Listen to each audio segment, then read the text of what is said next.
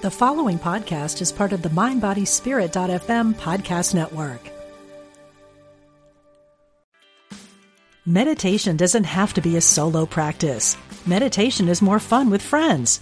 Looking for a way to drop in and hang out at the same time?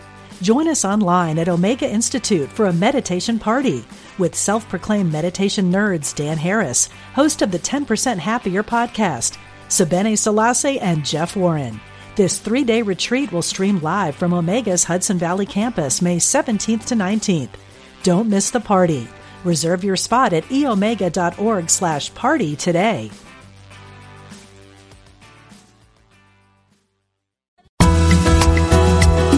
Serving spiritual seekers around the world.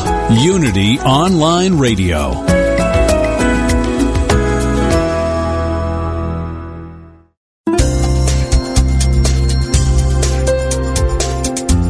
Thank you for tuning in for this Unity Partner Program. Unity Online Radio partners with spiritual leaders from organizations whose mission and messages complement Unity's. We are pleased to bring you this program on Unity Online Radio, the voice of an awakening world.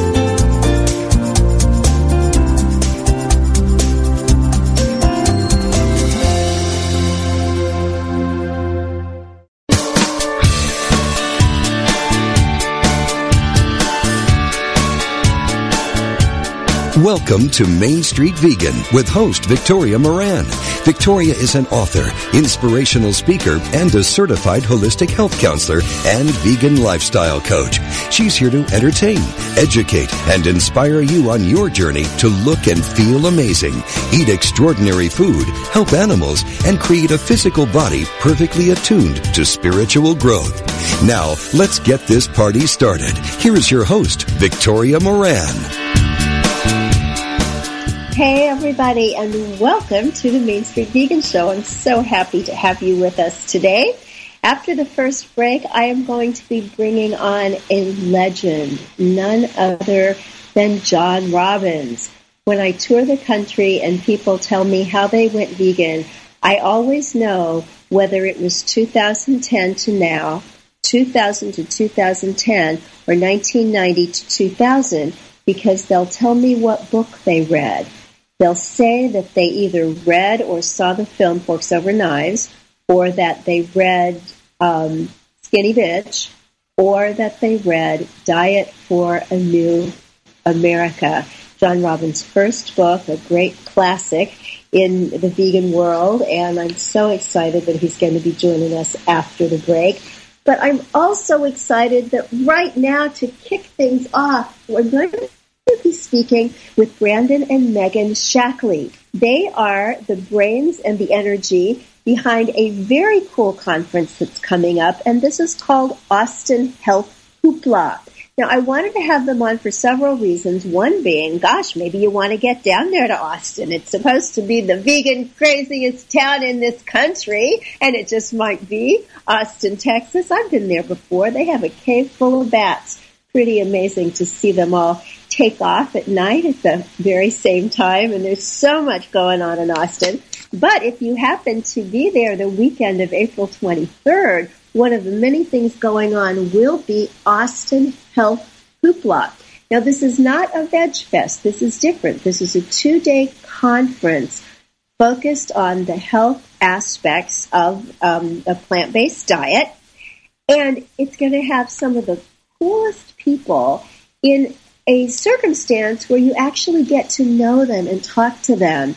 Great idea, don't you think, for maybe a couple of people who've done meeting planning and event organizing all their lives? Guess what? They've never done that. That's the other reason I wanted to have them on. Because maybe you're thinking about having some kind of a festival or a conference in your neck of the woods. Well, let's learn if we can do it. Welcome, Brandon and Megan Shackley. Hi, Victoria. Thanks for having us on. Hi, Victoria. Hey, it's wonderful to have you. Wonderful, wonderful. So tell us first, just because we're so excited about who we're going to get to hear at Austin Health Hoopla April, um, is it 22nd and 23rd or 23rd and 24th? 23rd and 24th. 23rd and 24th. Who's going to be there? Well, the, all the who's who's in the plant-based world. Um, we're so happy to have yourself, Victoria. Um, we're also having Rich Roll, um, uh, Karen Ranzi, J. Morris Hicks, um, Dr. Garth Davis, Dr. Garth Davis, Dr. Joel Kahn, Julie Simon, and Brenda Davis. Wow.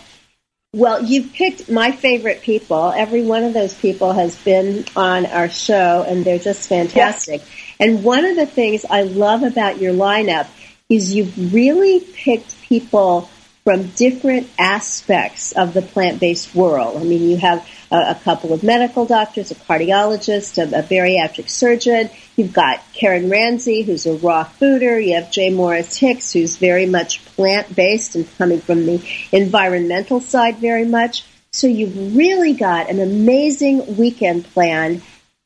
What made you want to do this?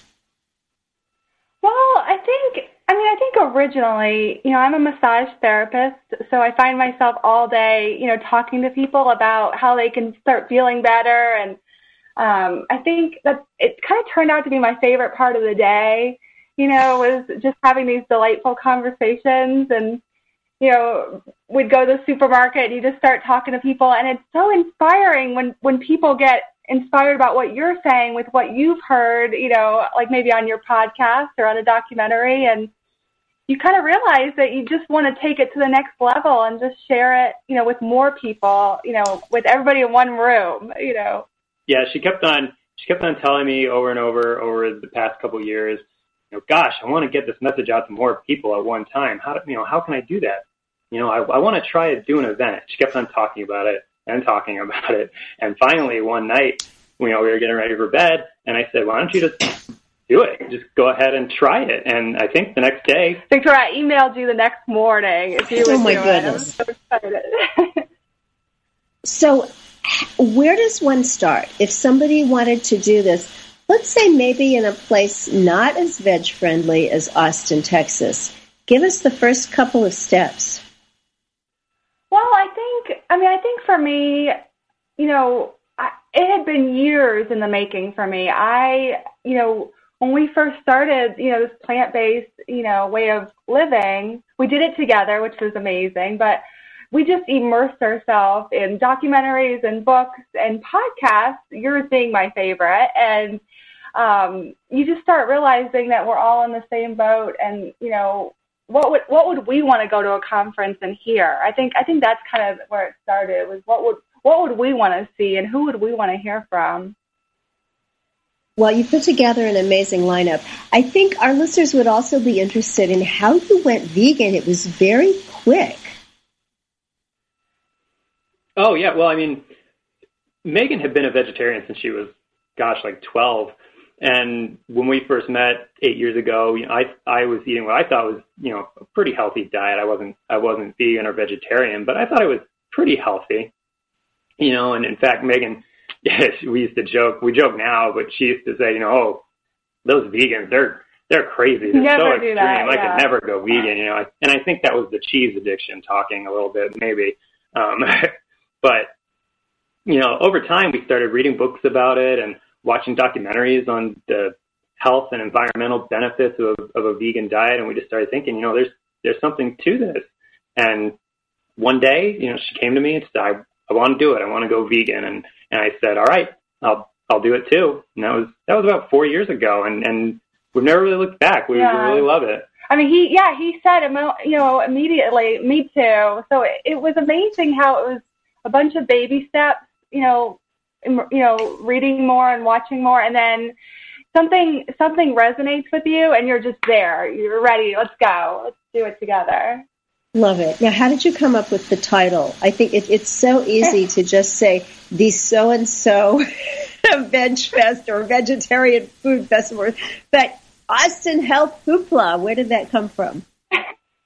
Well, I think part of it stemmed from the fact that we've been to a few health conferences and things like that, and some of them tend to be a little stodgy and a little, quite frankly, boring. Well, like you know, very a lot of education. That's what they're focused on. Right, there's a lot of good information in there, but sometimes it's coming at you so hard and heavy that you know you just don't know how to how to parse through any of it. And I think in in naming our our convention, our conference. It's a great word, We, we wanted to we wanted to evoke a feeling of you know it's, it's exciting and and and inviting at the same time, and and just from a design standpoint, I, I liked the the alliteration of the health hoopla. You know, and, yeah, I, I like alliteration too.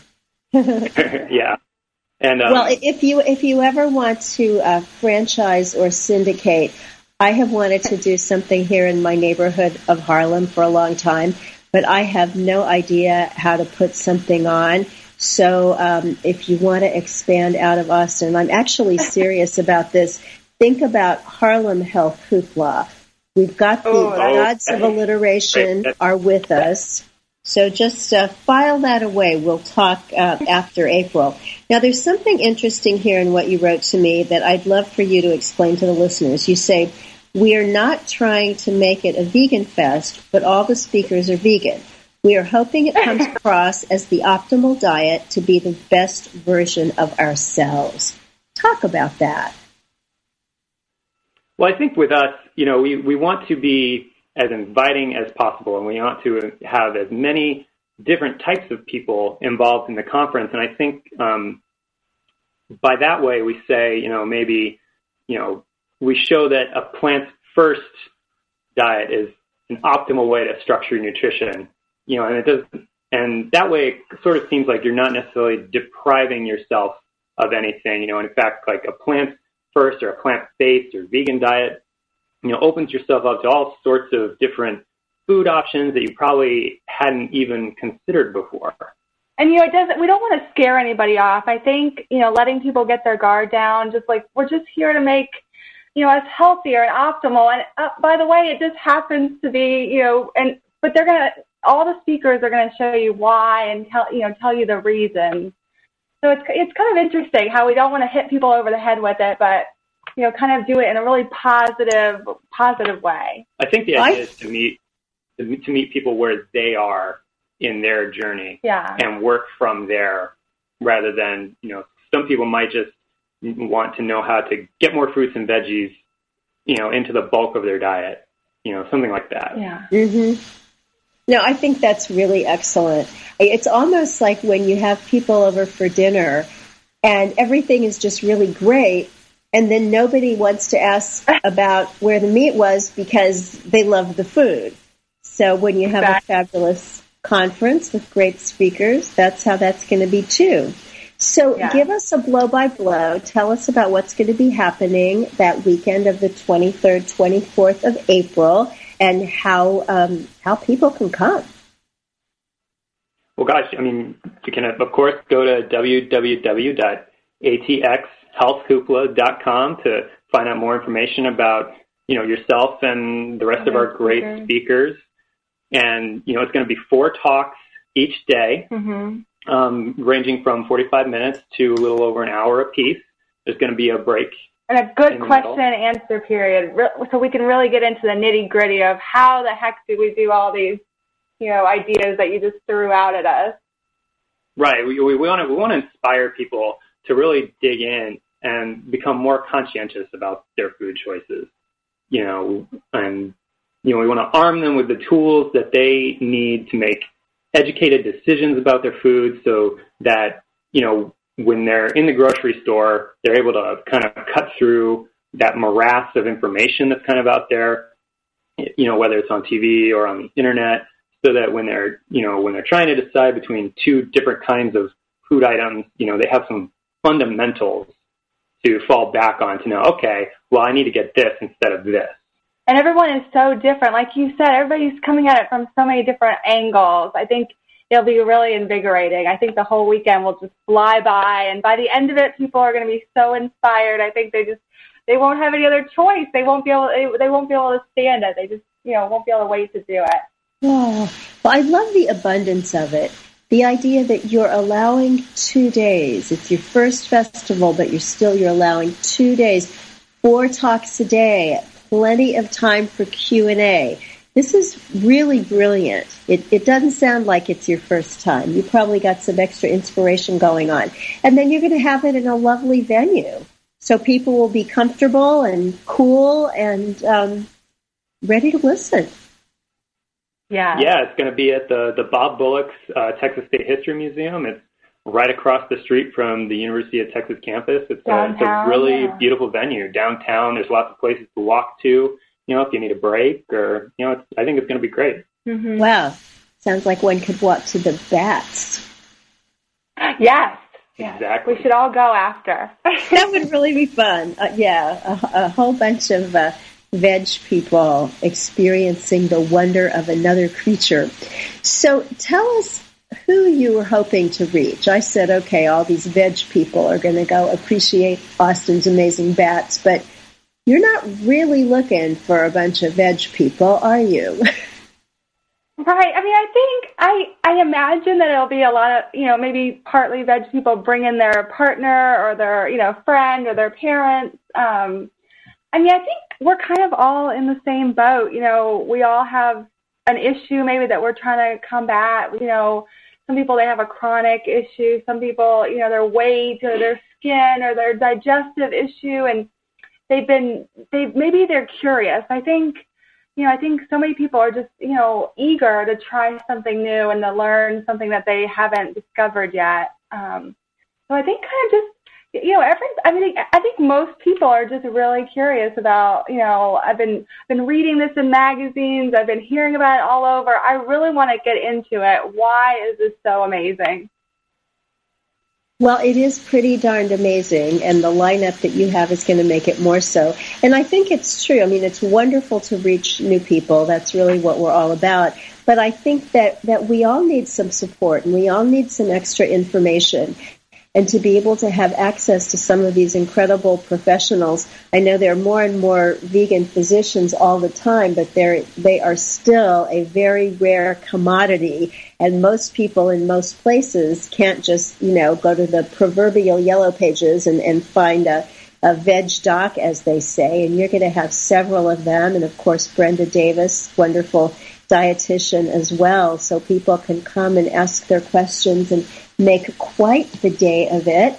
So the website is ATX Health Hoopla, Austin, Texas. I didn't know ATX until today. Now I know it. ATX Health Hoopla.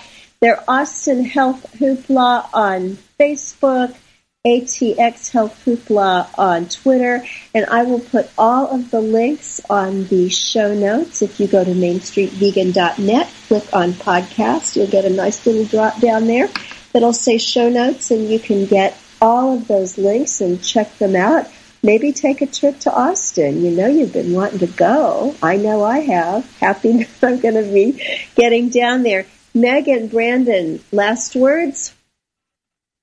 We have a coupon for just your listeners. Um, if they type in Main Street Vegan in the coupon code, they get $100 off. So we are so excited to share that. Oh, that's wonderful. How much do they get off? That cut out a little. They get a uh, oh, sorry. They get a hundred dollars off the. Whoa! price. Well, I'll be excited. listeners to this show get all the perks. Okay, Main Street Vegan. That's your code. Save lots of money. Come to Austin. Come to the Health Hoopla. And I look forward to meeting you guys in April. May it be Yes, a rousing success. Thanks so much. you. Thank you. Thank you. And everybody, thank you for being with us today and being with us through this break coming up. And we'll be back with the inimitable Mr. John Robbins.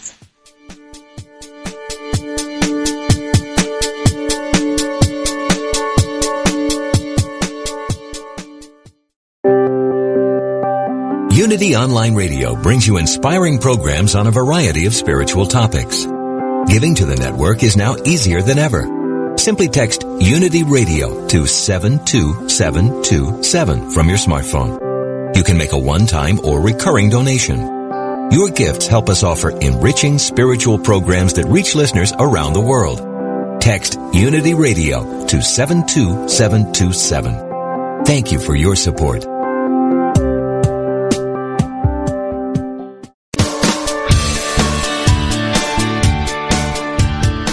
What if you could experience vibrant health, help heal the planet, and be a great friend to God's animal kingdom through simple choices you make at breakfast, lunch, and dinner?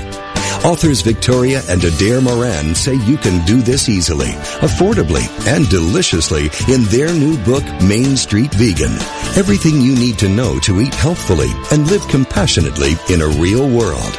Loaded with practical tips, straightforward information, and fabulous recipes, Main Street Vegan will help you on your journey toward a plant-based diet. The perks include more energy, an easy way to keep your weight where you want it, feeling younger as you grow older, and maybe even a boost to your spiritual life. Purchase Main Street Vegan from BN.com, Amazon.com, or your favorite bookseller.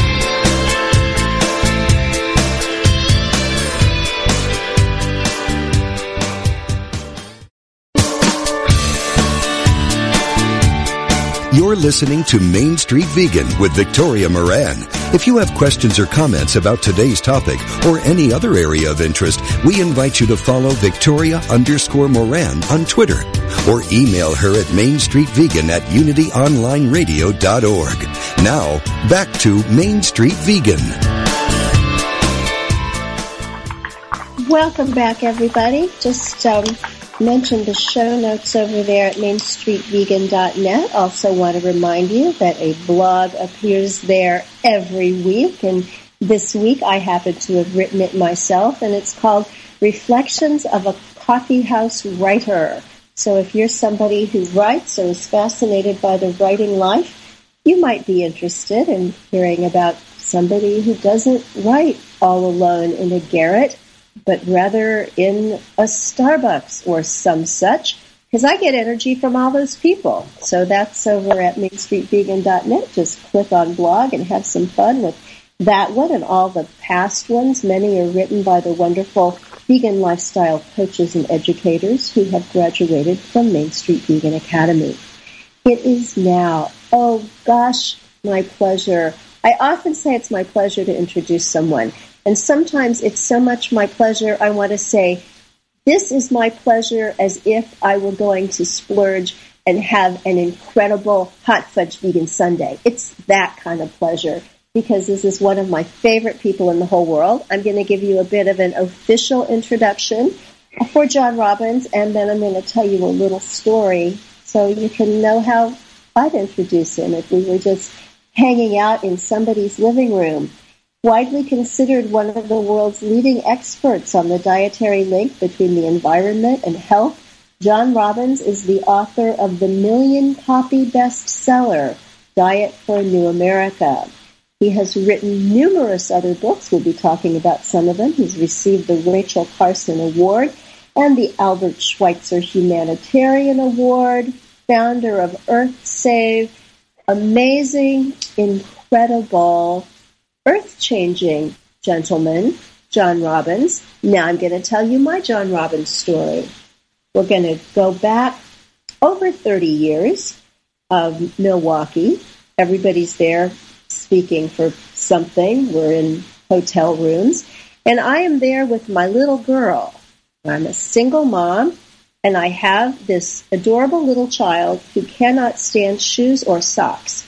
I actually think that in her past life she was a Chinese woman who had bound feet. I really do believe this because she really had this this thing about um, shoes and socks, and it just really drove me to distraction. I must admit. Well, in walks John Robbins. We're going to walk over to the venue together where everybody's speaking. And I have to tell you that even at that time, I've been in, in this world for a while, speaking and writing, but oh my gosh, John Robbins had just set the world on fire. He was a celebrity. And I was a little bit intimidated, and he walked in. My child is having a tantrum. He sat down on the floor, and he looked her in the eye, and he said, What's going on? And she said, Socks! And he said, Oh, I guess you don't like them, do you? And then they had this discussion I had never been able to have a discussion with my kid about socks, and it was kind of amazing how she put on socks, she put on shoes, and we went over to the venue. He's that kind of guy, and I'm so happy to be introducing him to you, Logan's many years later. John Robbins, welcome to the show. Well, thank you, Victoria. I'm glad to be here with you and with your listeners. Oh, gosh, we do go back. So, interestingly enough, I think it always seems when you're a certain age, you kind of figure everybody has the same sort of length of memory as you. But there are a lot of people who are in this movement and eating this food and doing amazing things who weren't even around that day in Milwaukee. So I would love if you would be willing to share some of your backstory. How did your life change? How did you come to write Diet for a New America? Okay, well, um, I was born into an ice cream family. My, my father and my uncle owned, uh, founded, owned, and ran a, an ice cream company that had become very successful. Um, in fact, it had become the world's largest ice cream company, Baskin Robbins, 31 flavors. And as my dad's only son, I was groomed by him to succeed him. That was his plan. That was his agenda for my life. And I grew up loving it. I mean, I, I worked in all the different facets of the business and I, I, I ate unlimited amounts of ice cream. And as a kid, who can complain about that? And, um, you know, it was kind of a, a fairy tale in a way come true, but um, the um, as I started to be, become of age and my own values began to emerge, I started to ask questions about life and the realities around me. I, I remember um, one day going with my dad to a dairy in uh, Central California where Baskin Robbins got a lot of its dairy products. And at that time, um, in all the stores, all the retail stores, um, there had been large murals, photographs, uh, sepia toned um, uh, pictures of Holstein and Guernsey um, and Jersey dairy cows, beautiful, beautiful cows grazing in beautiful Wisconsin pasture land. And that was the image of where the milk came from that made the ice cream that was sold in the stores in all of its 31 flavors that the company wanted people to um, enjoy and and I had seen those photographs, you know, every pretty much every day of my life, and I I believed them. I took them at face value. But that day, I went with my dad to the actual dairy where we got our actual dairy, you know, uh, milk products, and it was a feedlot.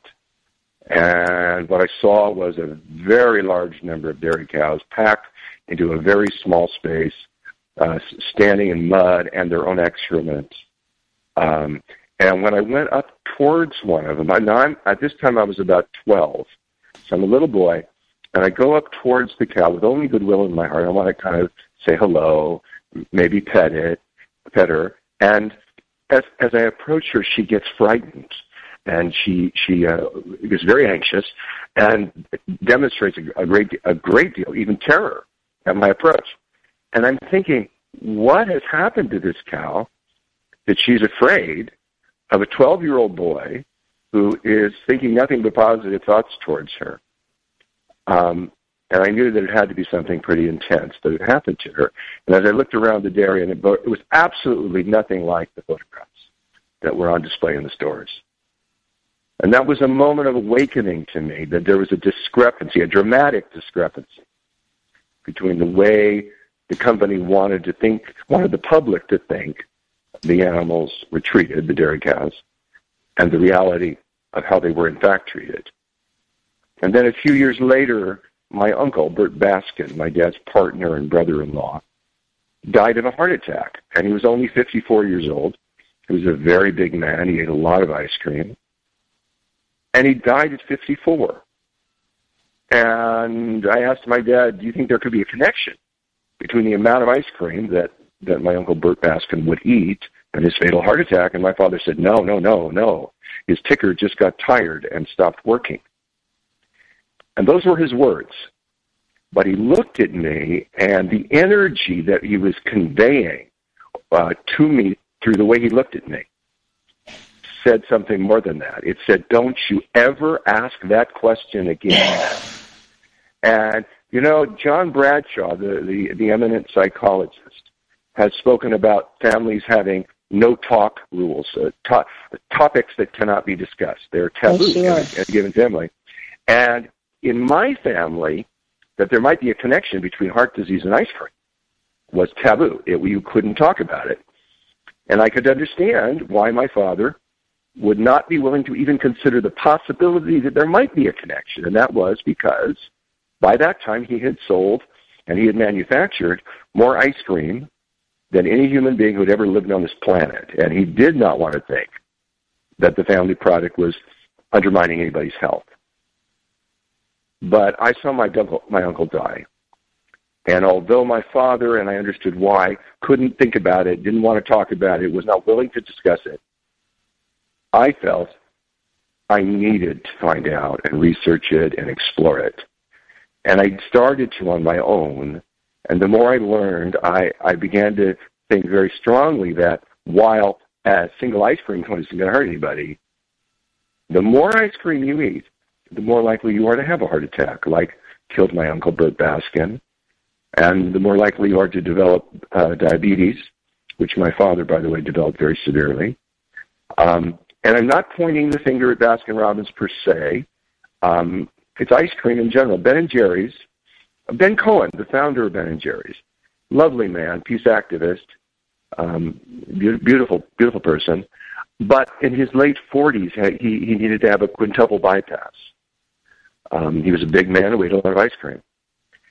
Um, the I didn't want to make my living selling a product that might be undermining people's health, that might be causing people to have heart disease, that might cause people to shorten their lives and lessen the quality of their lives, to become obese and develop diabetes. Um, we know now, I've learned since, uh, that there are direct correlations between dairy consumption and prostate cancer and breast cancer as well. Uh, but I did not know that then, but I certainly knew enough to know I didn't want to make my living. It wouldn't be ethical for me to uh, to um, even be live off of the the, the uh, proceeds from from ice cream sales. So I dad, told my dad that I wasn't going to uh, follow his in his footsteps as he had expected, and I also told him that to be in integrity with my choice, and frankly to be in integrity with him, I needed to not have any access or dependence whatsoever on his fortune. So I walked away from the company uh, on on the on the the road he had paved for me, uh, and and I walked away from all, all his money as well, and I, I followed my own rocky road.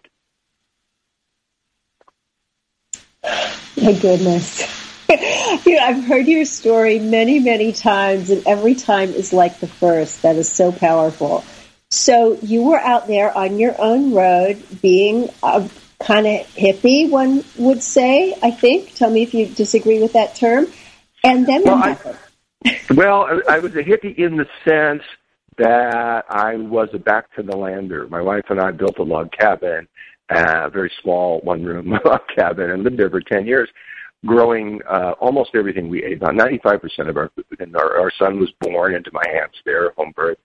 So in that sense, we were definitely back to the landers, but we weren't into drugs. Um, we did yoga a lot. We did a lot of meditation. So insofar as hippies are, are um, associated to drugs, that, that wasn't us.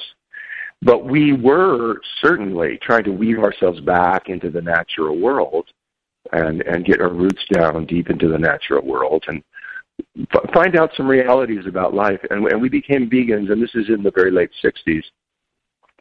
And this was before the word vegan was much much in operation in the United States.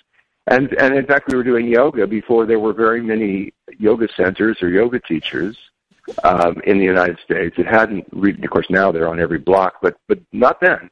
No. And there were there were very few health food stores then and they mainly sold um, um, uh, meat products made from isolated soy uh, uh, protein and you know just kind of fake meats and uh, vitamins and um, packaged goods. And the whole idea of a whole foods market or a, a large natural food store or of organic agriculture being a movement this was all yet in the future. Um, but we kind of got in on the ground floor because we were involved in all of these things right from the beginning. And when I wrote Diet for New America, um, which I wrote in the mid 80s, uh, it really was to suggest to people we ha- we don't have to do this what the standard American diet is. We don't have to take the path that the standard American diet is leading us on. We really don't. There are there are other options, and they're brighter ones. They're healthier ones. We will be more vibrant people. We will be healthier. We will have less disease. We will have more vitality. We will be stronger people, and can live our love and our effect and our actions more effectively. And also, the same food choices that lead us to greater health very, very often are the same ones, and this is the magic of it, that spare the animals the suffering of factory farms and that are so much more earth friendly. They are much so much more benign in terms of their environmental impact. And it is rare in life that you have things line up quite so fully. That what's good for you is also good for others, it's good for the world, it's good for the planet, it's good for the animals. It reduces air pollution, it reduces water pollution, it reduces soil erosion. We know now it reduces greatly climate change, gas emissions, greenhouse gas emissions. Um, so it's really good for the environment. And it obviously spares animals the deaths and the lives that they're forced to live, which may be even worse, in factory farms today. Mass production of industrial meat really has become something that the industry can only continue by hiding it from people. Because mm-hmm. you, you, you don't have to be an animal rights activist. You don't have to be a vegan. You don't have to be a particularly compassionate human being. If you see how severe it's become, if you see how badly the animals are treated, to be appalled. And so they they have laws against people seeing. They have ag gag laws against people bringing video cameras in or um, photographing what's going on, so people can see how their their meats and animal products and things are in fact being produced. Um, think, yeah. Well, one of the most powerful things about Diet for a New America was the way you structured it. And you started with animals, and then you did health, and then you did the environment, all masterfully. But when you talked about the animals, you didn't jump right into this is how they're treated, this is how they're killed. You told animal stories. You talked yeah. about how amazing they are as individuals. So you hooked the reader before he could say, I don't care, because you made us care. Well, I think people do care, but we we've kind of grown a skin or a, a, a defensiveness between us and our caring about animals. And in that skin or defensiveness, that guardedness, is made up of ideas that we we we uh, collectively agree on, which aren't true such as that animals are just objects. They're just so they don't feel pain. There's no reason to to feel bad about treating them poorly. There's no reason to treat them better because they just don't feel anything. Like pencils don't feel anything. But here's the thing: we in our culture, as a rule, we treat our dogs and our cats pretty well. We we buy their food. We, we, we pay their vet bills. We give them names. We often ha- sleep with them in our beds. We consider them parts of our family. We, we love them. When they, when they die, we may cry very um, because we've lost something important to our hearts. And we, we, there's a love there. And it's very real. We we lavish sometimes our affection on our pets, and they in turn will will will love us back in extraordinary ways that are very meaningful to our lives and to our hearts. But we call those animals pets, and then we call other animals dinner. And by virtue of making that semantic distinction, we feel entitled to treat the second class of animals in any manner with any degree of cruelty so long as it lowers the price per pound. And to me, that's a schizoid relationship to animals because all of the animals, whether we call them companion animals and, and consider them um, part of our families, or whether we call them livestock or dinner and consider them to be uh, exempt from our, our, our compassion, all those animals draw breath from the same source as we do. All of those animals have nervous systems that feel pain and suffering. All of those animals are capable of relationships with each other and often with us if we treat them with some degree of respect. Well, and amen. so, and to me, it's been a, a fact that we, we have to heal this schizoid relationship to animals. We have to re- re- regain our connection to all, the whole Earth community, really all of the living beings, all of the creatures of this planet, um, and learn to live again with respect and reverence for, for all of life. And if we do that, we won't be able to indulge in activities that, that, that render species extinct, that destroy their habitat, and which in effect then destroy our own habitats that destroy the life support systems and make life itself possible on this earth, we'll then be part of the earth community rather than standing apart from it, dominating it, exploiting it, and destroying it. And so to me, to regain our living connection, our, our soulful relationship to life, um, it starts with our connection to the other creatures who are a little different from us. They maybe have four legs instead of two. They may have feathers and fly. They may do, you know, they're different from us, but we also need to be able to relate with reverence and respect to people who are different from us. Maybe they have different colored skin. Maybe they come from a different culture. Maybe they have different uh, socio and economic background than us. Maybe there's different, uh, they're part of a different economic class than we are. Um, but whatever the differences uh, between us, they are not as great as, as what we have in common. And we need to remember that and, and, and, and, ground in what we have in common, which is our capacity to, to love each other mm. our capacity to, to love life. And what, unless we do that, honestly, Victoria, the, uh, the fate of the earth, the, the fate of life, and the fate, the fate of our own species is, is not, not very, looking very good. Well, let's talk about that for a moment. You're the first truly environmentalist vegan I ever met. And to this day, I only know a few. I think we all want to help the environment, but it kind of seems to come up third. People say, I do this for the animals and my health, or I do this for my health and the animals. And the environment is kind of, yeah, that's nice too. Why is it so hard to relate to a planet? Well, a lot of us don't have a lot of contact with, with the natural world anymore. We live in cities we're surrounded, if we look around our homes, by man-made objects, um, artifacts uh, of culture more than, than, than natural expressions. Um, we have a lot of plastics in our lives, and it's by, by interacting with those plastics, it's it's a step removed from the natural world for one for one, but it, but for another, those plastics are made out of chemicals that we're learning our endocrine disruptors, um, our, our, neurotoxins, um, and cumulatively have a profound impact on our cognition and our nervous systems. And I think that also removes us. When we live in a polluted world, our minds become polluted, our brains become polluted, our nervous systems become polluted, and we become displaced from who we really are, from our connection to the living earth and our need for it. We become kind of alienated from our own needs, our needs for fresh air, our needs for clean water, our needs to live in a healthy community, our needs for honest, authentic, caring communication with those we interact with. Uh, our, our, our needs for laughter and, and, and, and, and, and, and music, our needs for, to, for beauty, and we kind of get numb and we shut down and we get resigned.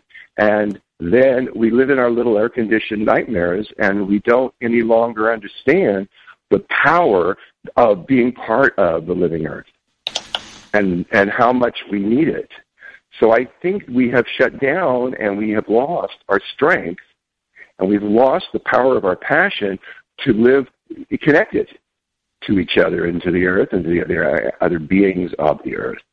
And, and, it saddens me to see that because I think we become less than we are. We become less liberated. We become less strong. We become less uh, capable of what the world, state of the world, really asks of us now. Mm. You made that more personal than I have ever heard anyone speak about the environment. So I, I thank you for that um, personally, and I'm sure for the listeners. Now, you've written a whole lot of books, and one of my favorites, probably because I'm old enough to have known you for over 30 years, is Healthy at 100.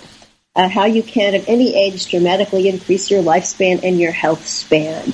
So, what does life look like? What does health look like from the age that you are now? And tell us what we can get out of reading Healthy at 100.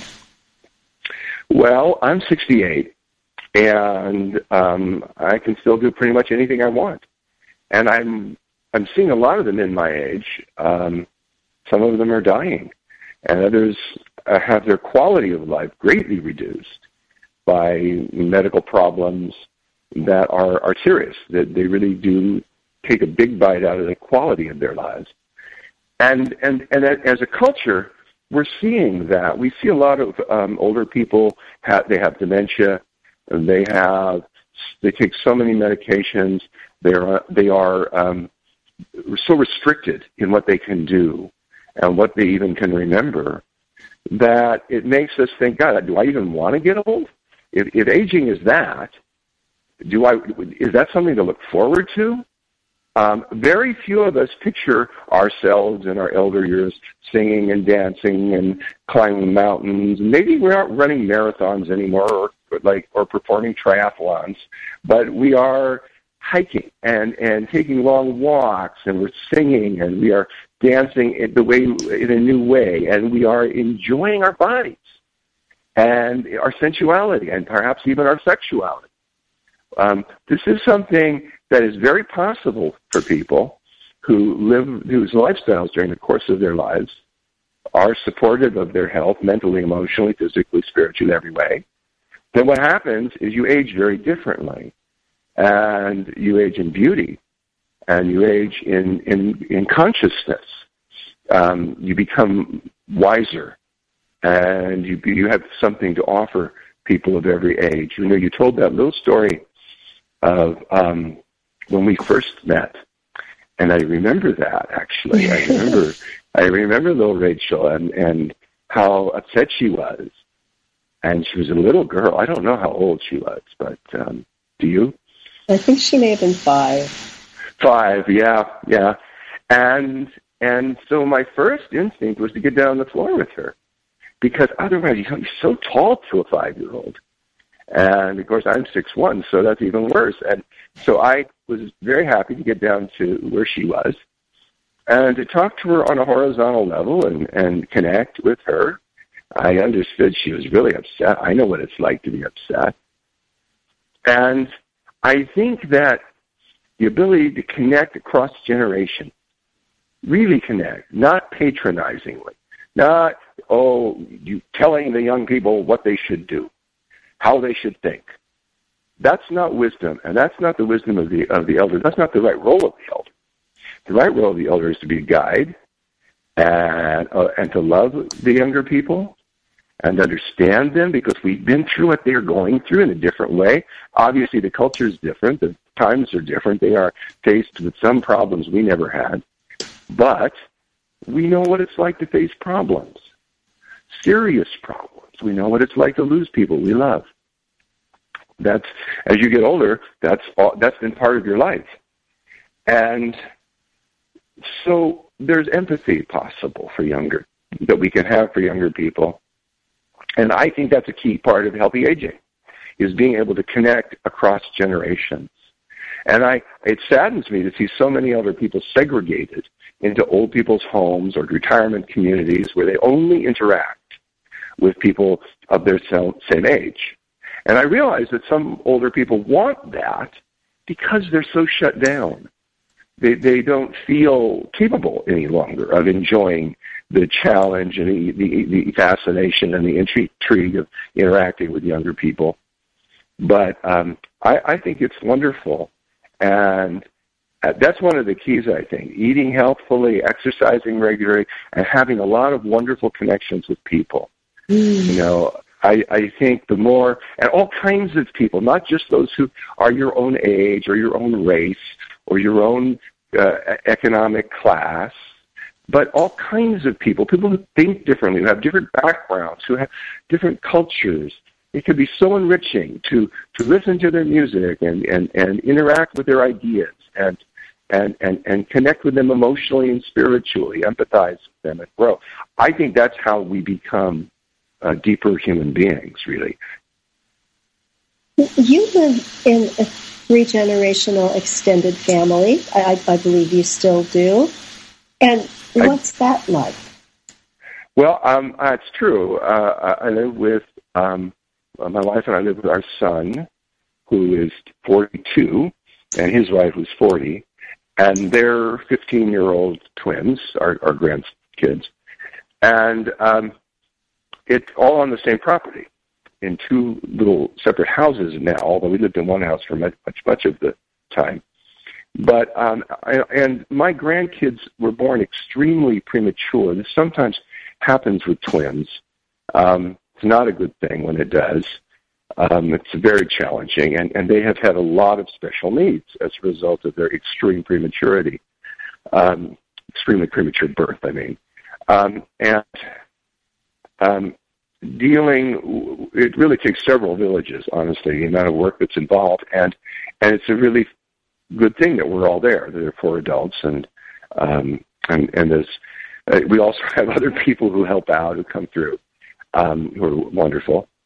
Um and i'm getting the richness of of being close to my grandkids and their friends and learning about how they're dealing with, learning through how they're dealing with their special needs and um, limitations and and uh, uh, challenges, and um, it's both difficult and beautiful. But I get to share all this with my son and his his wife, my daughter-in-love. I call her. I don't use the phrase daughter-in-law. I use the phrase daughter-in-love um, because it's more accurate. And um, you know, we've grown very close together through through uh, dealing with the uh, challenges of that situation together. Well, I know that it's difficult in many ways, but it seems like such a rich life. It, it seems very real, and and uh, I know that um, they say we don't get anything we can't handle, and uh, God must think a lot of you. So, in our last um, yeah. three minutes, did you ever think that eating plants and sparing animals would get to be as big as it is today? I know it's not big enough, but oh my gosh, it's so different from when we started out. That's How do you so see the wonderful now? I I'm I'm I'm amazed and I'm thrilled and of course, like you, I, it's not very, nearly big enough. And um, like you, I want to see it grow much, much, much more. But having been around for as long as I have doing this work, it is astounding to see all the changes that have been made. And it's heartwarming. And I think it helps strengthen me for the long haul, for the years yet of work to come. And what do you think is different about the message today than it was 30 years ago? Does it need different packaging, different emphasis? Well, I have ceased to use the word vegan very much. I use sometimes I say veganish or veganesque or just or or plant strong or plant based or plant powered. I mean, all these things kind of mean the same thing, but but I, I use a variety of words. And the reason that I have been using the word vegan less is I it can it can be divisive. You know, people think, oh, you're you're either are or you aren't a vegan, and uh, a lot of people are moving in a direction. They're eating less meat, less dairy products, less eggs. They're eating more healthy foods. They're they're ta- they're, they're on a path, and it's leading them in in a healthier way. And I'm much more concerned uh, let me give you an example. Um, what do you think the odds are that in, in 15 years, half of the people in the United States would be vegan? I think that the, the odds are very low, possibly zero. They're very low. But what are the odds that in in 15 years, half of the meals eaten in the United States would be mm. vegan? Very I good. think the odds on that good are very odds. good. so, so I'm thinking more that way. And so therefore, if people are vegan-ish, if they're moving in a plant-strong direction, if they're eating less meat um, and, and less and less as they go along, I think that's terrific. Their health is going to improve. The environment is going to improve. And of course, the more steps they take, the more improvement, more health, and more benefit they'll experience, and we'll all experience. But in the meantime, I think the most effective way to support people in doing this isn't to judge them or make them or have them feel that they must sign a purity pact, but instead to welcome the changes they do make, appreciate them for who they are, love them regardless, and and see where that takes us. Yeah, beautifully put. Give us a website. Where do we find you? Foodrevolution.org. Foodrevolution.org. Food Revolution, another amazing book. Uh, no healthy, no happy cows. Amazing books. So many amazing books. If you don't know John Robbins or didn't know him till today, ooh, you have some wonderful hours of reading ahead of you. John, bless your heart. My love to your family. Thank and, you, Victoria. Uh, bless your work. Bless your heart. Thank you so much. And to everybody listening, thank you. God bless you and eat your veggies. Thank you for listening to Main Street Vegan. Join us every Wednesday at 2 p.m. Central Time as Victoria Moran entertains, educates, and inspires you on your vegan journey. This program is sponsored by Main Street Vegan. To learn more about Victoria or to explore training with Main Street Vegan Academy as a vegan lifestyle coach, go to www.mainstreetvegan.net. That's www.mainstreetvegan.net.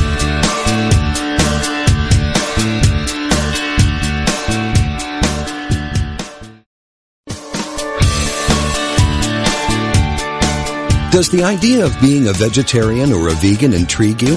Is it something you've pondered? Listen each week as Victoria Moran, author of Main Street Vegan, shows you how to make the shift to a sustainable lifestyle for both you and the planet. Each week you'll learn about the latest on the vegan life. It's not just for celebrities and moguls, but for people just like you who want to look and feel amazing, eat extraordinary food, help animals, and create a physical body perfectly attuned to spiritual growth. Guests will range from unity ministers to vegan authors, activists, physicians, chefs, and even some of those glittery celebs.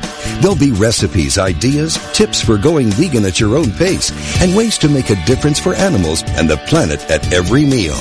Tune in Wednesdays at 2 p.m. Central Time for Main Street Vegan, only on Unity Online Radio, the voice of an awakening world.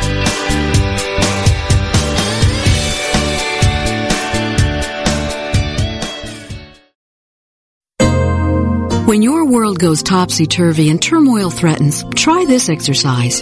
Think about tranquility. Let the screen of your mind reflect whatever the word tranquility may bring. Perhaps you'll see a majestic snow-covered mountain peak, perhaps a clear still lake or a sparkling stream.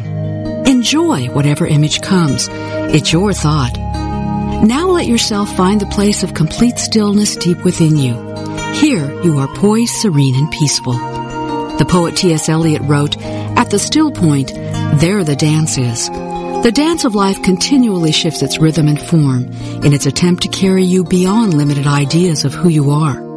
Enter into the still point of your being. There, regardless of what may surround you, you will find peace. This message has been brought to you by the Association of Unity Churches International. To find a Unity Church near you, visit www.unity.org.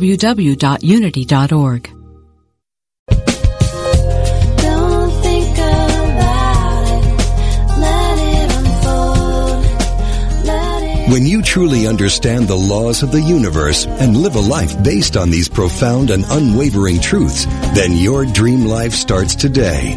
No more waiting. No more wandering.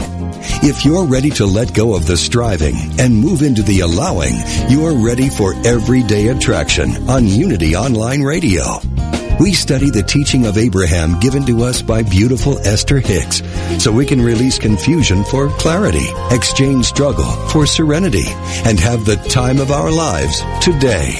Join host Ray Zander every Friday at noon Central Time, 10 a.m. Pacific on Unity Online Radio for Everyday Attraction, where the law of attraction gets real.